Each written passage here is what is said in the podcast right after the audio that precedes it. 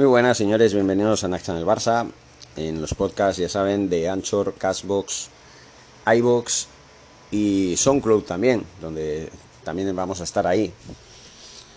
Bien, como digo, bienvenidos todos a un podcast más, también en YouTube, en el que vamos a hablar del reto de Joan Laporta, el nuevo presidente, bueno, desde hace ya 3 meses, del FC Barcelona, para afrontar la terrible situación económica del club. Tiene una deuda de 1,7 millones de euros y salarios desorbitados.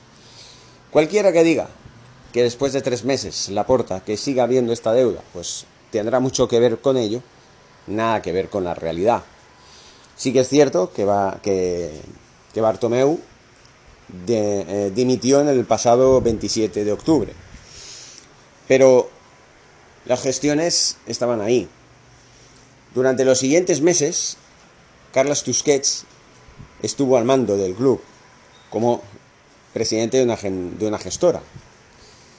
Y aunque no tenía la capacidad ni la, o mejor dicho, el permiso ni en los derechos como presidente de la entidad azulgrana, porque no era presidente en el más puro aspecto institucional, sino que solamente tenía una función, la de gestionar los intereses del club hasta que hubiera un nuevo presidente que sí pudiera gestionar los intereses económicos y deportivos.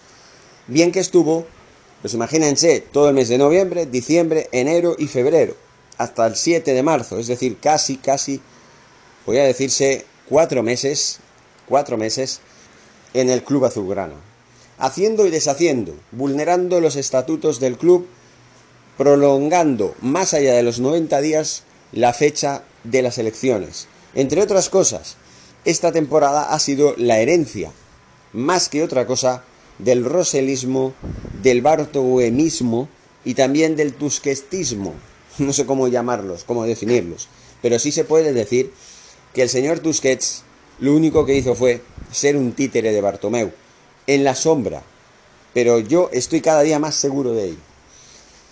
De una manera o de otra, al final la gestión, esta temporada, Joan Laporta no ha tenido apenas tiempo de hacer nada, porque sí, está aquí desde el 7 de marzo, pero no entró en funciones hasta 15 días después, y a partir de ahí, Joan Laporta, pues claro, ha ido gestionando, ha ido haciendo negocios para intentar sacar la nave azulgrana del agujero en el que se encuentra. Pero claro, tiene que destapar la alfombra. Y muy brevemente, en pocos días, ya se está anunciando, dicho por el señor Laporta, que en la Junta de Compromisarios va a salir a la luz el agujero económico al que el señor Bartomeu y compañía han condenado al club azulgrana. Es lamentable, es horrible la situación que llevamos desde hace ya años. Y desde aquí vamos a hacerles un pequeño repaso de la trayectoria de Bartomeu para que se hagan una idea de lo que ha hecho y de lo que ha pasado desde que tomara las riendas de la nave azulgrana como presidente en funciones tras la dimisión de Rosell hasta hoy. Ha logrado 12 títulos en su mandato con el primer equipo, entre ellos una Champions League, varias ligas, Copas del Rey, etc. Pero con el paso de los años fueron aumentando sus enemigos y el Barça Gate acabó estallándole. Aquí dice, en un artículo de internet, dice: José María Bartomeu, de presidente de rebote, ha rebotado los éxitos y escándalos del ex dirigente del Barça. Bueno. Y aquí dice lo siguiente: cuando en enero del 2014 Sandro Rosell anunciaba su dimisión, José María Bartomeu se convirtió en el presidente en funciones del FC Barcelona. El empresario barcelonés trazaba un camino de rosas en su carrera presidencial en la entidad azulgrana, pero acabó convirtiéndose en un tortuoso sendero lleno de espinas. Su historia parecía haber acabado el fatídico 10 de abril del 2020, cuando Bartomeu, asfixiado por la presión, emprendió su huida del palco del Camp Nou, provocado por el Barça Gate. Pero aún no había terminado. El final de la película por ahora ha llegado con su detención. Bueno, llegó con su detención el en el mes de marzo junto a Óscar Grau y Román Pérez Pontí, jefe de los servicios jurídicos. Un año antes, la cadena SER desveló que el Barcelona tenía contratada a la empresa I3 Ventures, encargada de crear estados de opinión favorables a la junta directiva y promover campañas de desprestigio contra jugadores y familiares de los mismos de la entidad azulgrana. Este fue el principio del fin, una historia con un final abrupto provocado por decisiones desacertadas y numerosos escándalos. Aquí dice lo siguiente: de jugar al baloncesto a presidente en funciones tras la dimisión de Rosell. Y atención, porque les va a sorprender este dato que les voy a dar del señor José María Bartomeu. Bartomeu, licenciado en Administración de Empresas, fue jugador de baloncesto en su juventud en las categorías inferiores del Fútbol Club Barcelona y del Real Club Deportivo Español. Sí, sí, fue perico. Su trayectoria empresarial está ligada a negocios familiares, consejero delegado de empresas especializadas en pasarelas de embarque, mantenimiento de terminales y equipos electrodomésticos como Adelte Group o Facility Service EFS. Su trayectoria en la entidad azulgrana comenzó de la mano de su enemigo y actual candidato a la presidencia, Joan Laporta. Bartomeu entró en su junta directiva como vocal y responsable de la sección de baloncesto, balonmano y hockey, pero en su primera temporada empezaron a surgir los primeros enfrentamientos Laporta-Bartomeu debido a diferencias de criterio en los cambios del organigrama del club, hasta que en el 2005 Laporta decidió relevarle de sus funciones. Bartomeu aguantó y siguió en la junta directiva hasta que presentó la dimisión junto con Rosell por desacuerdos con la gestión llevada a cabo por Joan Laporta. La dimisión de Sandro Rosell abrió las puertas a Bartomeu. Rosell ganó las elecciones en el 2010 y en el 2014 dimitió, abriendo la puerta a José María Bartomeu como presidente en funciones, cargo que ocuparía de forma oficial hasta el 2020. Bajo su mandato llevó a las vitrinas del Barça 12 títulos, 3 ligas, 4 copas del Rey, 2 Supercopas de España, una Champions, una Supercopa de Europa y un Mundial de Clubes. Los títulos se le salvaron gracias a la extraordinaria calidad de la plantilla y al acierto de los primeros fichajes de entrenadores, sobre todo con Luis Enrique y Valverde en su primera etapa. Bueno, Valverde en su primera etapa tampoco es que lo hiciera fantásticamente bien, se aprovechó de su, como digo, lo mismo que acaban de decir, de la calidad que el del equipo que tenía entonces. Poco a poco se fue desmoronando ese proyecto. Entonces el actual seleccionador nacional dio un buen nuevo rumbo al equipo tras la debacle deportiva con el Tata Martino, y Valverde siguió en el camino trazado por Luis Enrique. Luego el mandato lleno de sombras. El caso de Neymar, el mandato de Bartomeu está lleno de sombras. El 3 de febrero del 2015, el juez Ruz imputó a Bartomeu en el caso Neymar por 3 delitos contra la hacienda pública. Estaba acusado de no haber realizado las retenciones de impuestos del contrato del brasileño. Bartomeu no reconoció los hechos y la fiscalía le pidió pena de prisión y multa. Bartomeu, en su calidad de vicepresidente deportivo, había intervenido en la negociación y firma de todos los contratos generados en los trámites por el fichaje del jugador brasileño. En el 2016, ya como presidente del club y con el procedimiento del caso de Neymar en los juzgados de Barcelona, Bartomeu negoció con la Fiscalía la resolución del caso con un pacto que implicaba la exoneración de culpa de Sandro Rosell y del propio Bartomeu, y cargaba con toda la responsabilidad al FC Barcelona, imputándole una condena de 2 delitos fiscales y el pago de una multa de 5,5 millones de euros, los intereses de demora y las costas judiciales. Menudo HDP, por no decir la palabra entera, este señor, que ya lo acaban de escuchar. Negoció con la Fiscalía la resolución del caso, con un pacto que implicaba la exoneración de culpa de Sandro Rosell y del propio Bartomeu, y cargaba toda la responsabilidad al club, imputándole una condena de 2 delitos fiscales y el pago de una multa de 5,5 millones de euros. Este tío es un sinvergüenza, y perdónenme la expresión. Este tío es un sinvergüenza. Ya sabía yo, pero es que ya hacía tiempo que no hablaba de esto y no, ya ni recordaba. El tío prefirió pactar con la fiscalía para que, a cambio de que se le exonerara de culpa, la culpa recayera en el club. Y claro, pagas 5,5 millones como presidente del club, no como persona, no como la persona jurídica que se supone que debería haber afrontado las consecuencias, y prefirió empañar el nombre del club para lavarse su imagen. Y además les digo algo, este señor jugó en las categorías inferiores del Real Club Deportivo Español de baloncesto en aquellos años en los que todavía existía la sección de baloncesto del Español hasta finales de los 80. Y este tío jugó en las categorías inferiores, en juveniles, en la cantera del Español. Este tío es perico. ¿Cómo no se tuvo en cuenta eso? Es como decir, bueno, pues miren, el nuevo presidente estuvo en las categorías inferiores del Real Madrid jugando como jugador. Eso no se puede tolerar. Está muy claro, también jugó en las categorías inferiores del Barça de baloncesto, también. Pero también en las del Español, y eso es imperdonable. Pero ya no esto, sino que condenes al club de tus amores para que pague la deuda que tú debes pagar. Tú deberías haber estado en la cárcel, y por ello prefirió empañar el nombre del club que estás presidiendo. Es lamentable, lamentable. Y luego las decisiones controvertidas, blando con el independentismo y el Barça Gate. Otra de las decisiones que tomó fue dejar fuera de la estructura del club a otro candidato a la presidencia del Barcelona, Toni Freixa. No fue ni el primer ni el único cambio relevante. Durante su presidencia hizo continuos movimientos en la estructura, como el relevo en la función deportiva de Robert Fernández por Erika Vidal. En junio del 2018, a la postre, a Vidal tuvo sus encontronazos con la plantilla y acabó siendo sustituido y destituido, claro.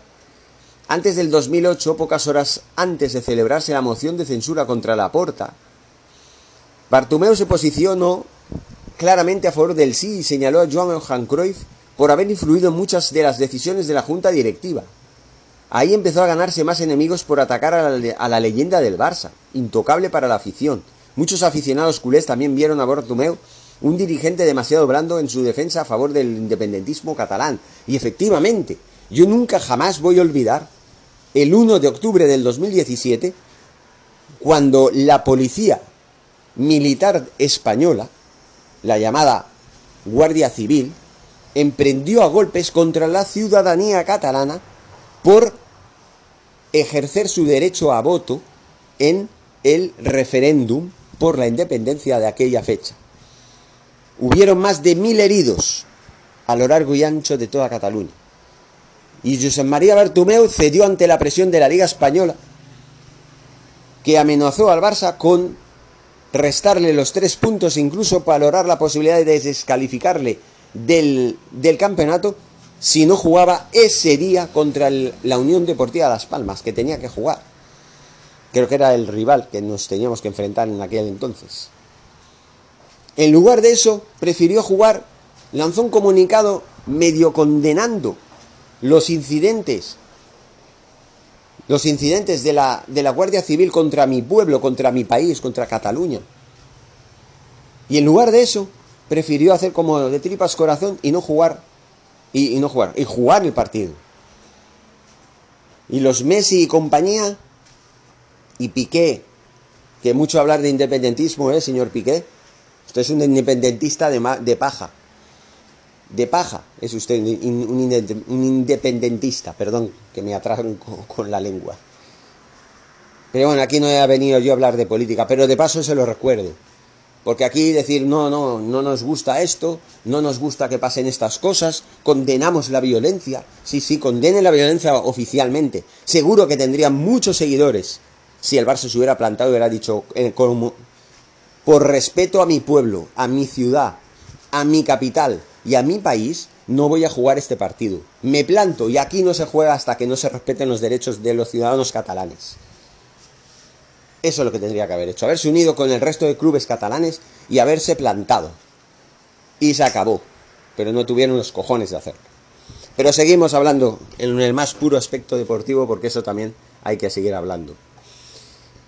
Estos escándalos no fueron solo los detonantes para acabar con su cargo, sino el difuso proyecto deportivo y las continuas filtraciones de la junta directiva a la prensa, que acabaron con la paciencia de los jugadores de la primera plantilla, entre ellos la de Lionel Messi, el capitán azulgrana. En una versión nunca vista hasta entonces, acabó estallando en sus redes sociales, desmarcándose de todos los dirigentes y abriendo una profunda herida que aún no ha saturado. Tras varios escándalos, la bomba acabó por estallar el 17 de febrero, en la que la cadena SER destapaba el denominado caso I3 Ventures. La entidad había contratado a esta empresa para desprestigiar a sus jugadores y encumbrar a su propia imagen. Fue el estoque final de un presidente que ha logrado que sus escándalos luzcan mucho más que sus títulos. Y concluyen con este artículo: empezó de rebote en el cargo y ha acabado rebotado. En fin, señores, es horrible. Es horrible, es horrible esta situación que Laporta tiene que afrontar. Todos los escándalos, todo el desembolso, todo el despilfarro económico que ha llevado a cabo Bartomeu, con también, no se ha dicho aquí, pero también varios fichajes fallidos. También con el escándalo de que, bueno, pues finalmente Moneymar, el rey de los moneys, se fue por la puerta de atrás porque quiso él. Eso ya hemos hablado sobradamente de ese caso. Y que finalmente, pues bueno, Messi pues poco a poco vio que se le estaban yendo los jugadores con los que él se entendía más, ¿no? Y al final pues todo estalló. Ya hemos resumido esto. Joan Laporta va a destapar la alfombra, la va a levantar y va a dejar bien claro cómo está el club económicamente. Y el responsable no es Joan Laporta, pero sí lo es como presidente para levantar el club, eso sí. Ahora, que tiene que responder. Quienes tienen que responder son los señores Bartomeu y compañía. Y cuando digo compañía hablo de la directiva de su gobierno, de su mandato, el que sea, desde el que empezó hasta que terminó. Esa directiva es la que tendría que pagar las consecuencias económicas de lo que aquí se tiene que levantar. Ahora la directiva de Joan Laporta tiene que avalar sus pertenencias, tienen que mojarse por el club para levantarlo y sacarlo adelante, con el riesgo que conlleva el no lograrlo, porque se juegan todo su patrimonio, todos sus patrimonios y sus ruinas personales si esto no funciona. Ahí está el granito de arena que el Joan Laporta va a poner en pos del Barcelona. Y bien, que me alegro, porque además Joan Laporta, en un hipotético caso que vuelva a pasar similar al del 1 de octubre del 2017... seguro que él no se va a arrugar, seguro que él no se va a callar y va a decir: aquí el Barça se planta, porque su pueblo es primero. Y si lo tienen que descender a segunda, que lo descienda. Pero la dignidad como país, eso no se puede perder. Y eso lo tengo muy claro. Y ustedes, señores suscriptores, sobre todo la gran mayoría que tengo de suscriptores en el canal de YouTube, ya desde aquí les mando un mensaje, como uruguayos que están orgullosos de su tierra, también de su tierra madre, la madre patria que la califican, como yo también califico a la mía, porque yo soy catalán y considero a España como mi madre patria, igual que ustedes son uruguayos y hacen lo mismo. Bueno, pues les emplazo y les sigo animando para que ustedes sigan sintiéndose orgullosos de su país, que un día, hace varios siglos, se independizó de la madre patria, y esa fue la mejor decisión que tomaron ustedes. La mejor decisión. Igual espero yo algún día el mismo desenlace en la historia de mi país, la República Catalana, como la llamo yo, o Cataluña, como lo llaman ustedes. Y esto no es política, yo no estoy reivindicando la independencia de nadie. Simplemente yo es lo que estoy hablando, lo que yo siento para mi país, que un día espero que se independice y nos dejen ser libres. Nada más. No estoy en contra de nadie, ¿eh? Porque yo tengo familiares que han nacido en España. Mi madre es navarra. Aunque yo también me atrevería a decir que Navarra es mucho más antigua que España. Pero esto no es el quid de la cuestión. El quid de la cuestión es que aquí hay un problemón enorme. Un problemón enorme en las arcas del FC Barcelona. Y el problemón se lo tienen que comer el señor Laporta, para que luego los rosellistas, como los llama Mr. Seitán, los españolistas infiltrados, como los llama él también, y yo creo que también los voy a llamar así, porque desde que yo me enteré, porque yo no sabía esto, yo no sabía que el señor Bartomeu había jugado en las categorías inferiores del Español de baloncesto. Yo no sabía eso. Y eso es más que evidente, más que elocuente, aunque luego se pasara al Barça y todo eso. Bueno, vale, se ha hecho barcelonista. Bueno, pero ahí está el pasado. Ahí está el pasado, señores. Bartomeu es un españolista disfrazado de barcelonista. Eso es lo que es Bartomeu. Ya lo ha hecho claro, ya se ha visto claro. El rosellismo y bartomismo es españolismo. Y yo estoy de acuerdo con Mr. Seitán. Es un gran youtuber. Mucho mejor que Mancuer, que hablaremos también de él, sin despreciarlo, por supuesto, yo todo el respeto del mundo, porque está teniendo opiniones que me están haciendo ponerle muchos dislikes. Y mira que en algunas cosas concuerdo mucho con el señor Mancuer, pero bueno, cada uno tiene su opinión y Dios en la de todos, ¿no? Como dirían. En fin, señores, no me extiendo más. Habrá más podcasts. Nos escuchamos y nos vemos. Hasta pronto y Forza Barça.